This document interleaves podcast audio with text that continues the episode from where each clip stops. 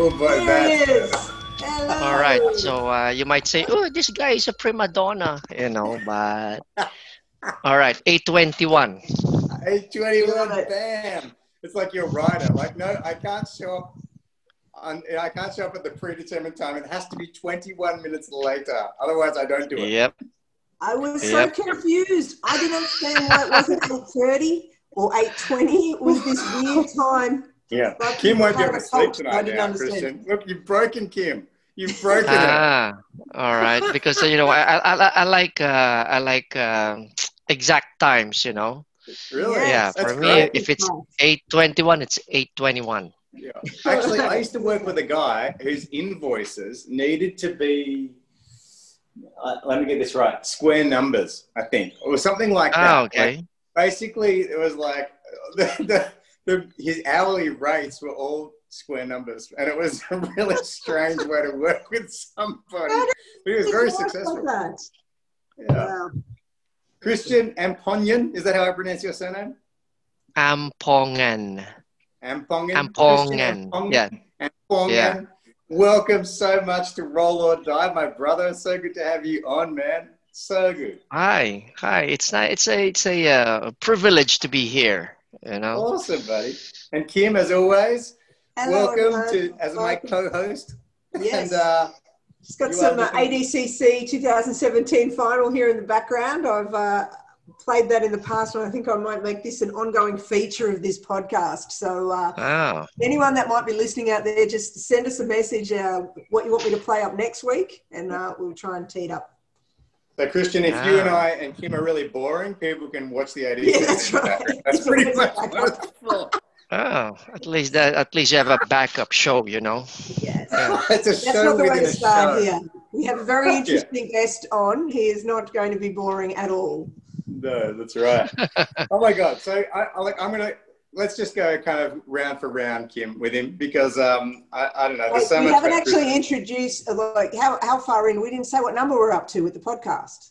Okay, what is it? 40. Yes, oh man, you cannot miss. This is a milestone one. So wow, yes. Okay. Yeah, that's great. You know, it's really 40. Nice to see you. I haven't seen you guys for ages. You know, yeah, way too long. The Jiu Jitsu community. That's what we're here doing, a good deed to all of Melburnians through this pandemic, keeping everyone connected virtually. That's right, man. You still look good. You look like, I mean, I can only see the top part of you. Like, you can only see the top part of us, but you look like you haven't bloated out to some huge weight or, you know, you still seem in proportion. You know, the first 3 weeks, you know, I developed this gut, you know. Yeah. So I said, this is not good, you know, because I stopped everything. So I got into carpentry, gardening. Now I'm into bike mechanics, so I ride my bike. Once a week I have a hard ride, maybe 6 hours, you know. Nice. So that got rid of the spare tire, you know. Nice, man. But I didn't do any jiu-jitsu exercises because I got frustrated when everything, you know. Yeah. So I locked everything in the cupboard. So I do a lot of boxing instead, and running, pull-ups and push-ups, like just like in prison. Yeah. Man, I can totally relate to that. Like, I didn't want to do any of the standalone individual classes. Yeah. So badly, I've lost my mouth guard. I do not know where it is, man. I'm like, I wish I'd locked shit in the cupboard because that would make my life a lot easier. I even bought a dummy, you know. So I only used it for maybe 3 weeks, and after that, I don't want to do this anymore, you know. I want Anton to be in my hands, you know, like that. But it's either Anton or nothing. Yeah, so I locked all my geese. Yeah. Kim, I told you it was going to be great having Christian on, didn't I? How did you stay motivated to do those things through it all? Because it's been a long time, yeah? It hasn't just been a couple of weeks? No, because I'm the kind of person that I have to do something all the time, you know? So I don't like watching too much Netflix, you know? So you know what will happen, you'll eat your drink, and before you know it, hello, extra 10 kilos, here I go. Then, that's yeah, I just... Yeah, so because I think everybody has an obsession, you know. So I think I like exercise, so I just find something different to substitute our my jiu-jitsu addiction, you know. So I found it through first boxing, then now into cycling. Wow. Do you think that will impact your jiu-jitsu? Sorry. Once I think it's okay for us to meet face to face again, you know, and why not, you know? I'm excited to see everyone, you know. I haven't seen any of my teammates for the past 7 months because our gym was one of the very first that closed right away. So my coach, Chris Arnott, he said, this is going to be bad. So let's close down before everybody closed down. So I think we were the first ones that didn't train. Yeah. Yeah. So I haven't seen them in 7 or 8 months at least. Chris Arnott was one of our first guests. Ah. And he predicted. Yeah, and he predicted this thing was going to go for about 2 years, and so far he's the closest. Like realistically, if you look at it, like everyone else is like, yeah, we'll be back in a couple of weeks. Chris Arnott said, no, this is super bad, and you know, if you had to go, which side is it closer? He's winning the which side is it closer to. Yeah. You know what? During our last training day there, he said, hey, Mike, we have to close the gym, you know, because it's going to be bad. But I think it was around February. It was that early. I said, this guy is he's crazy. But he was right. You know, he was on the money. And I never saw. Side note, you have to be our Chris Arnott impersonator moving forward. Like we're gonna have a fake Chris Arnott come on the show, and it's gonna be you. Yeah, at least I'm close to his height, you know. Yeah. So I'm just slightly taller than him. Yeah. I've got a question, Kim, for Christian. On the note of Chris Arnott, like that model of where you guys train. What's the name of the gathering? What do you call yourselves? Clifton Hill. Clifton Hill Jiu Jitsu. Yeah, it's not like any other club that I know of. You know what I mean? Like there's a different format to the fee structure. There's all of that. I'd love to dive in and talk a bit about that because I think it's really attractive to some people. And I don't know if it attracts a different kind of person or not. Like you're one of my favorite people. So is Chris, you know, and there's a lot of people who train down there who I love. So I'm just wondering if does it create a different culture, that the model you've got? Can you talk a bit about that? It's a really unique team, you know, so because Chris believes that he wants to share jiu-jitsu to everyone, you know, not without the high price tag. So he only charges $5 per class, casual, all right? So that price, I've been with him for the past 8 years, and it's still $5 per class. And a lot of people from overseas and from all over Australia visit us every week, you know. And everybody's welcome there, you know, if you're a black, white, Asian or whatever, gay, straight, LGBT, everyone's welcome. Everybody's welcome there, you know. Yeah. Even we have teammates who are members of the police force, firefighters, and even occasionally we have white supremacists training there. But everybody's cool, you know. It's a one big family there. No, that I'm saying because I saw the tattoos, you know, and I taught them no gi, then jup. The swastika came out, but they're cool people. But they're just casual people that drop in and out. I mean, you know, they drop the whole white supremacist thing when they walk through the door and everyone's family there. Yeah. So if you're training like once a week or twice a week, that actually works out to be a lot cheaper, I guess, doesn't it, to train that way? Even 2 times a week or 4 times a week. Let's face it, club membership. Yeah, but I think it works best, let's say, if you can only train twice a week. It's cost efficient, you know, so you don't have to pay the full price. Yeah, so we only train there on a Monday and a Wednesday there. Yeah, got it. Then for me, it opened a lot of doors for me there, you know. I met a lot from different people from different gyms. So everybody there invites me to train in their gym all around Melbourne. and some in from New South Wales because of that thing.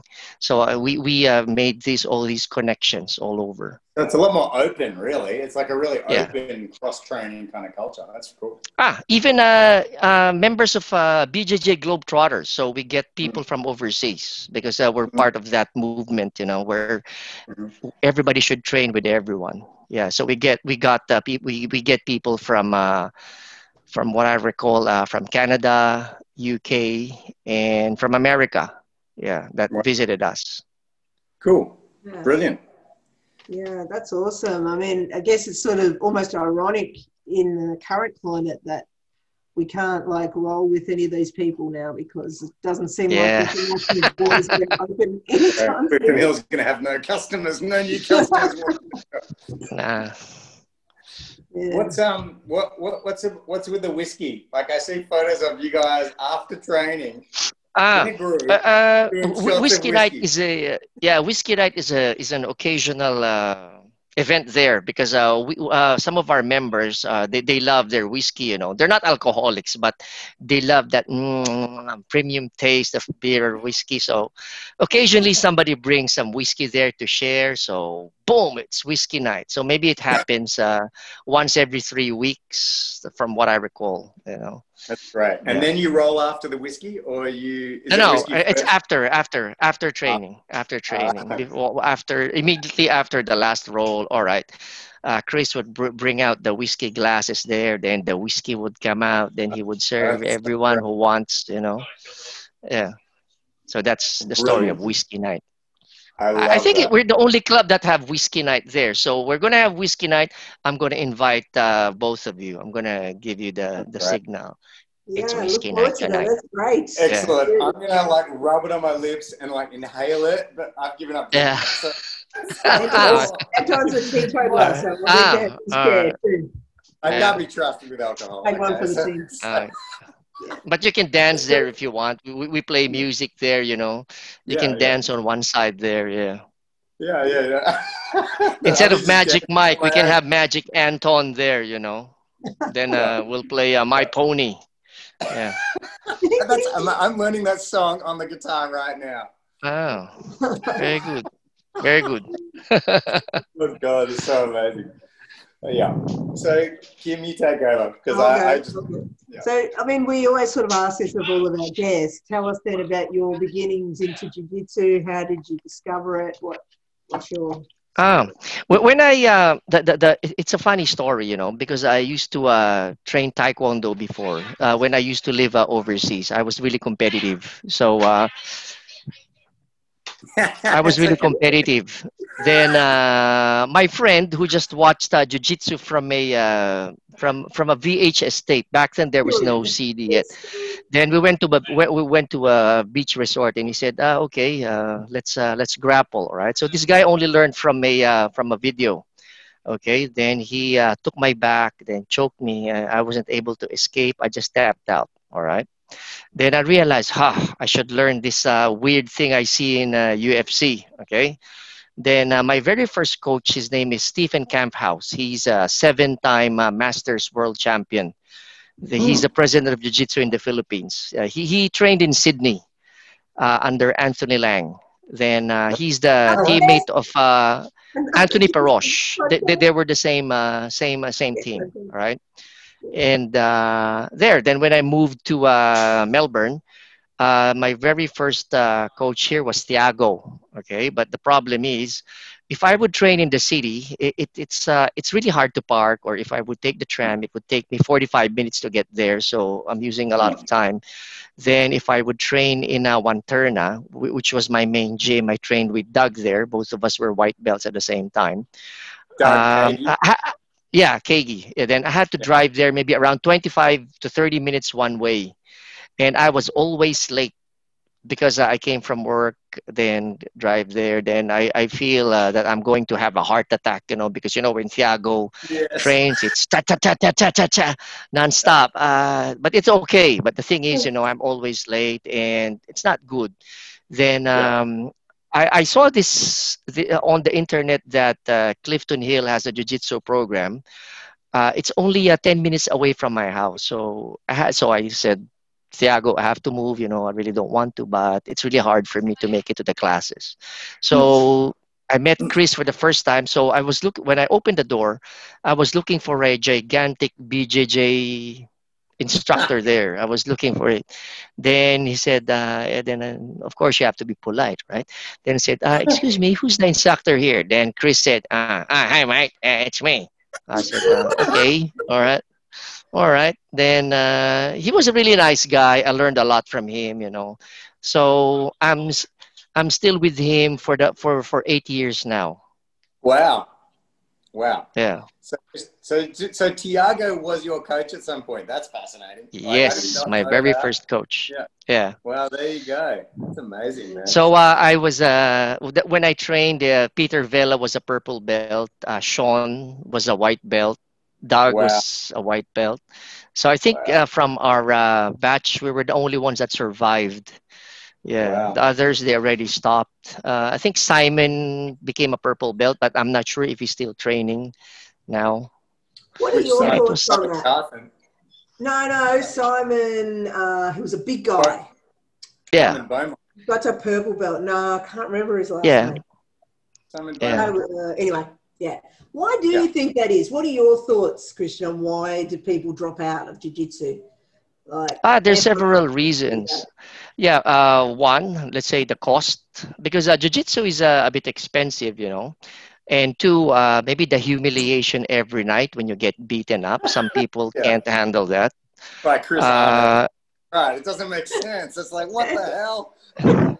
No, Chris is part of these unique people that he would keep on coming back, you know. So later I'm going to have a story for you that people that didn't come back. Then probably the third one is injuries. Yeah. And maybe the fourth, maybe family matters, you know. Let's say your girlfriend, oh, I don't want that because you're taking too much time, or your family. And going back to the people with egos, let's say there's a lot of people that visit us. Maybe some foodie players or some foodie trainers, they're really jacked. Then Chris would pick the smallest from our team, the small Asians there, us, to roll with them. And we would tap them. Then they would never come back. Yeah. Then through the years there, I only probably can count only maybe 30 people stayed from all the people that came in and out in those 8 years. Mm, yeah. Interesting. Yes. I wonder if that's the same percentage at other clubs, a similar dropout rate, because it's hard to compare because we only have a casual structure there, you know. So and it's only a twice.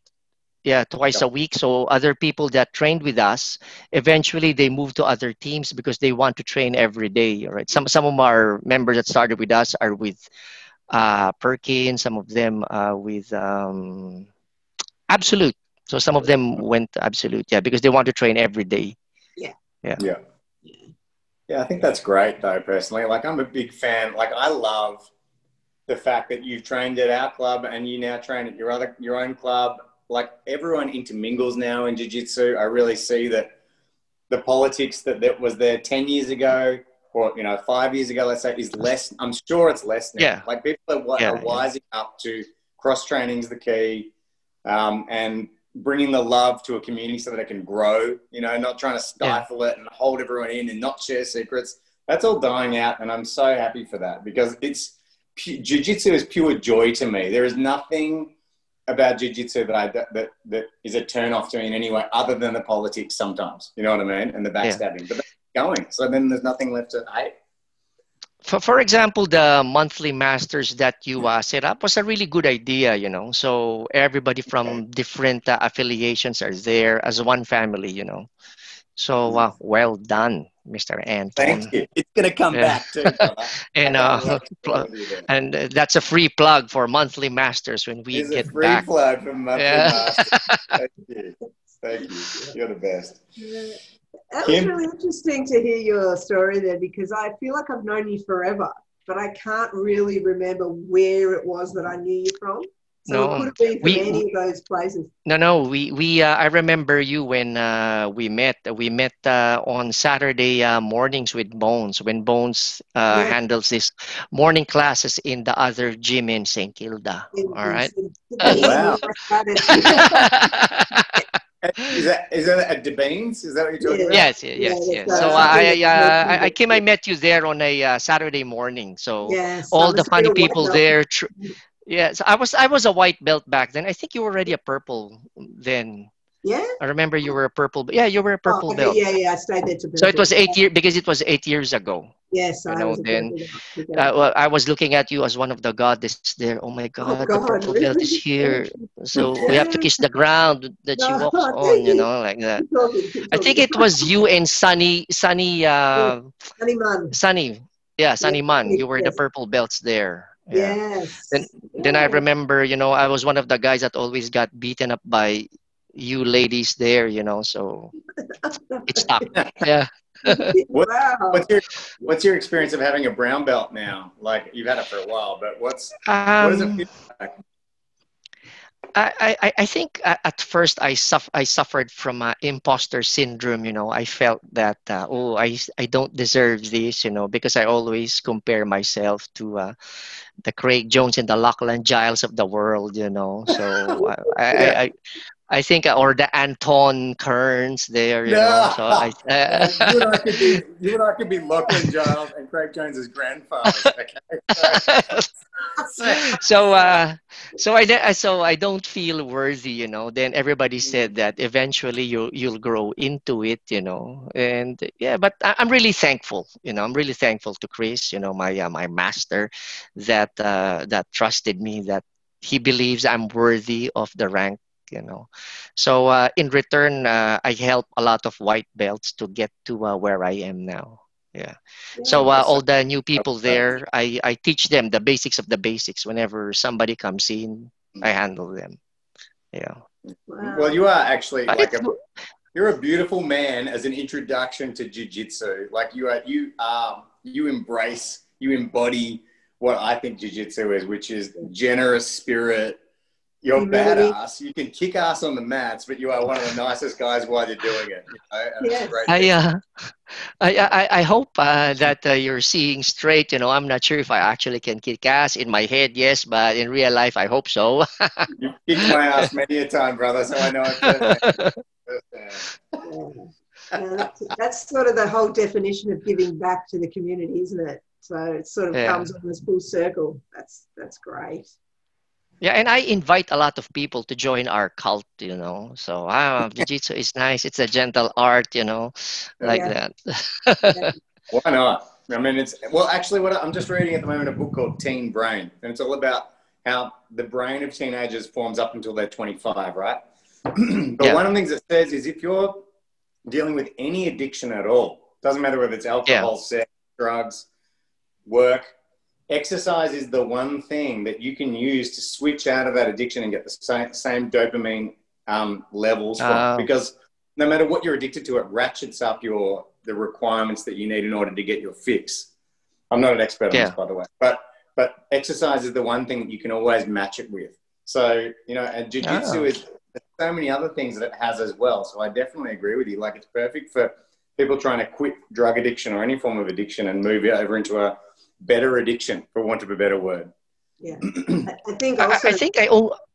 I only get that really nice feeling when I train jiu-jitsu. You know, even if I do, let's say, an intense taekwondo session or boxing, even if I spar, I still don't have that really relaxed feeling afterwards. You know, I'm just tired, but I don't have this really nice feeling. You know, right point. Yeah, I only get it from jiu-jitsu.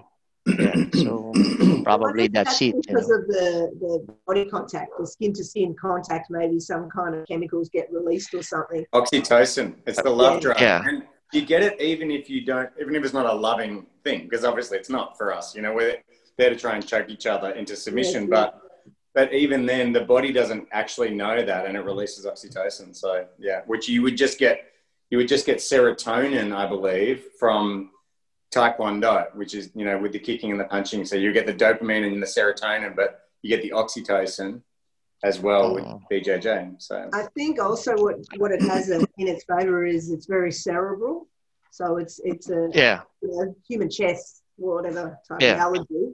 I think it works on that level too. So yeah, you go and you're physically spent, but you also have engaged your brain while you're doing it. I think also in jiu-jitsu, because when we train or when we roll, you know, you have this internal conversation in your head, you know, when you move. Unlike in other striking martial arts, you get hit right away like that. You just have to react. Even though in jiu-jitsu you can react, but there's still time there, you know, to analyze things, you know, what to do, you know. You can that feel short like frame, So true. I was rolling the other day with my eyes closed for about an hour, and it was just amazing. Like, I didn't get tapped in that hour, and not only did I not get tapped, I could feel so many things happening well before they happened. So it was a really, like, sometimes we did it with Tiago for a little bit, but I'm talking for an hour straight. There's no way, you know, like in a striking thing, it's all way too fast. You know? But when you've got that, you can feel through their body what's going on. It's quite interesting. I also trained at judo for a couple of years before I did jiu-jitsu, but I never had this really nice feeling when I trained judo, you know. Interesting. Only so in jiu-jitsu. BJJ. Yeah. There you go. Yeah, what about, only in BJJ. I don't know. I wonder if you get it from, say, Tai Chi. I wonder if that gives you the same feeling, but I don't know. Probably not.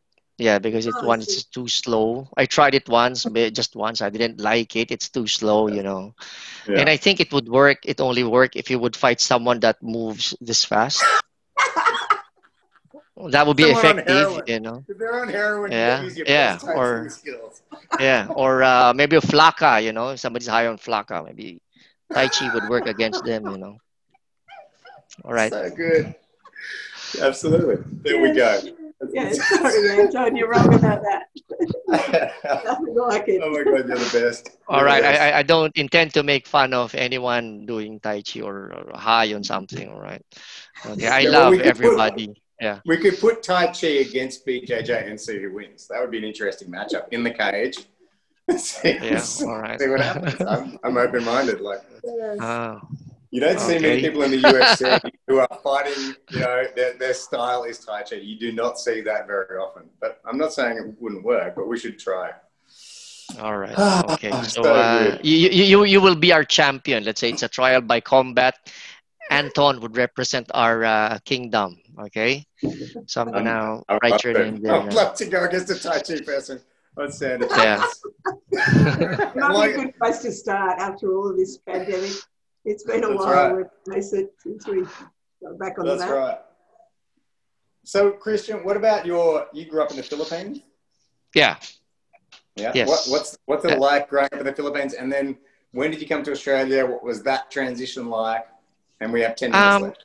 I grew up in the city, in Manila, the capital. So I lived in the suburb. I went to school in the suburbs, and I worked in the CBD. I was a teacher there in a all-girls school. So it's also fun working there, you know. I have a lot of friends and family there. So let's say Christmas time starts from the 16th till the 7th of January. There's a party every night. So there's a lot of going on there. It's a busy place.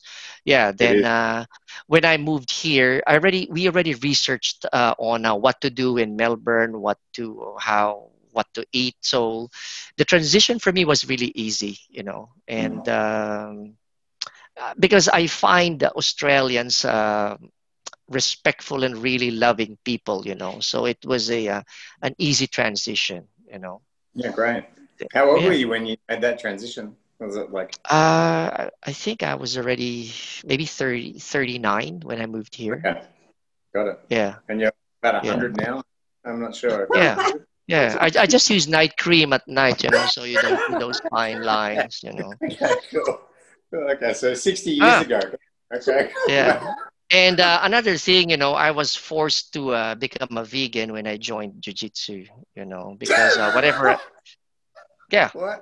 because I met these ultra marathoners that were really strong, you know, And I ran with them going up the 1,000 steps, but I couldn't keep up with them. This lady was already 63.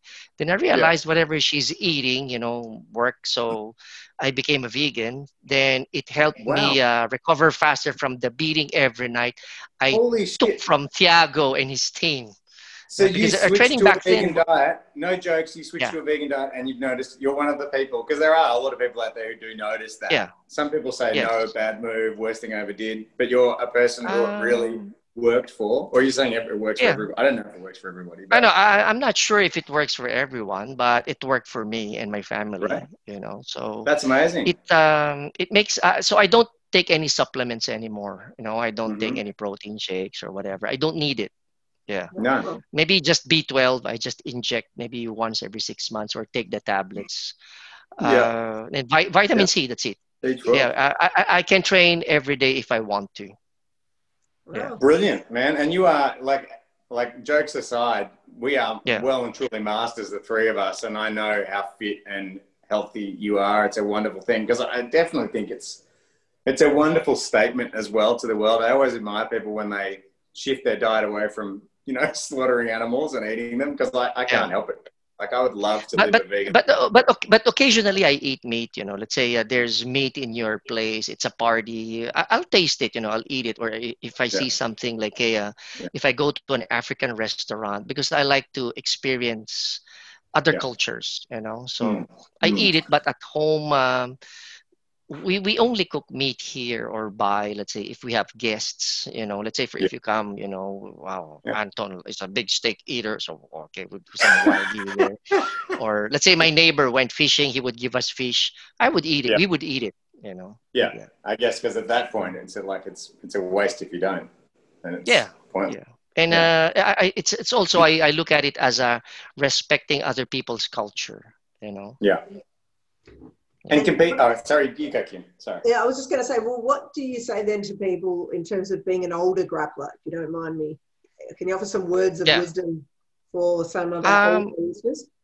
One, listen to your coach. Two, have fun. And three, don't compare yourself to other people, you know, because everyone has a different journey. It's like a race, you know, it's like a marathon, you know, you don't know. You're competing against yourself and you're competing against time.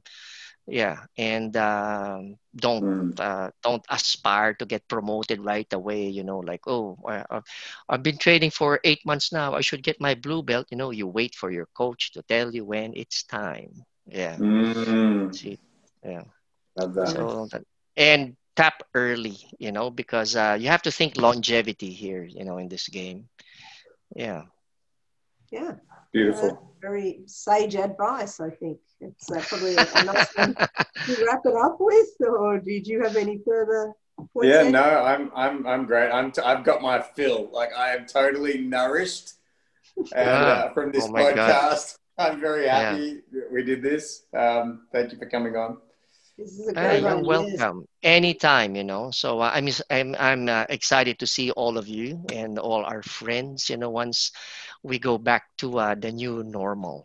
All right. Yes. Well, Anton and I may be able to have this podcast actually in person eventually. You and I together on the same camera, maybe, or whatever we want to do. Do it on some mats. We'll do it on some mats. Sit around. So, Christian, maybe you want to come back on one time and entertain us again. Yeah. I'll wear some of my. I'm gonna wear some of my outrageous geese, you know, Bruce Lee camo, whatever, you know. Yeah. And bring Chris Arnott on the show. In fact, let's have Chris Arnott close the show. Yeah. Yeah. We'll do that. He's one of my favorite human beings, you know. Yes. Yeah. Right. Yeah. Let's have Chris Arnott say, "That's all for Roll or Die this week." Can you do that in Chris Arnott's voice, please? Can you say it again? Can you say, "That's all for the Roll or Die podcast this week," but use Chris Arnott's voice? "That's all for the Roll or Die podcast for this week." Thanks, brother. Cheers, guys. Have a good one. All right. Thank you very much. Good night. And good night, thank you. All right. Okay. Bye. Bye. Bye.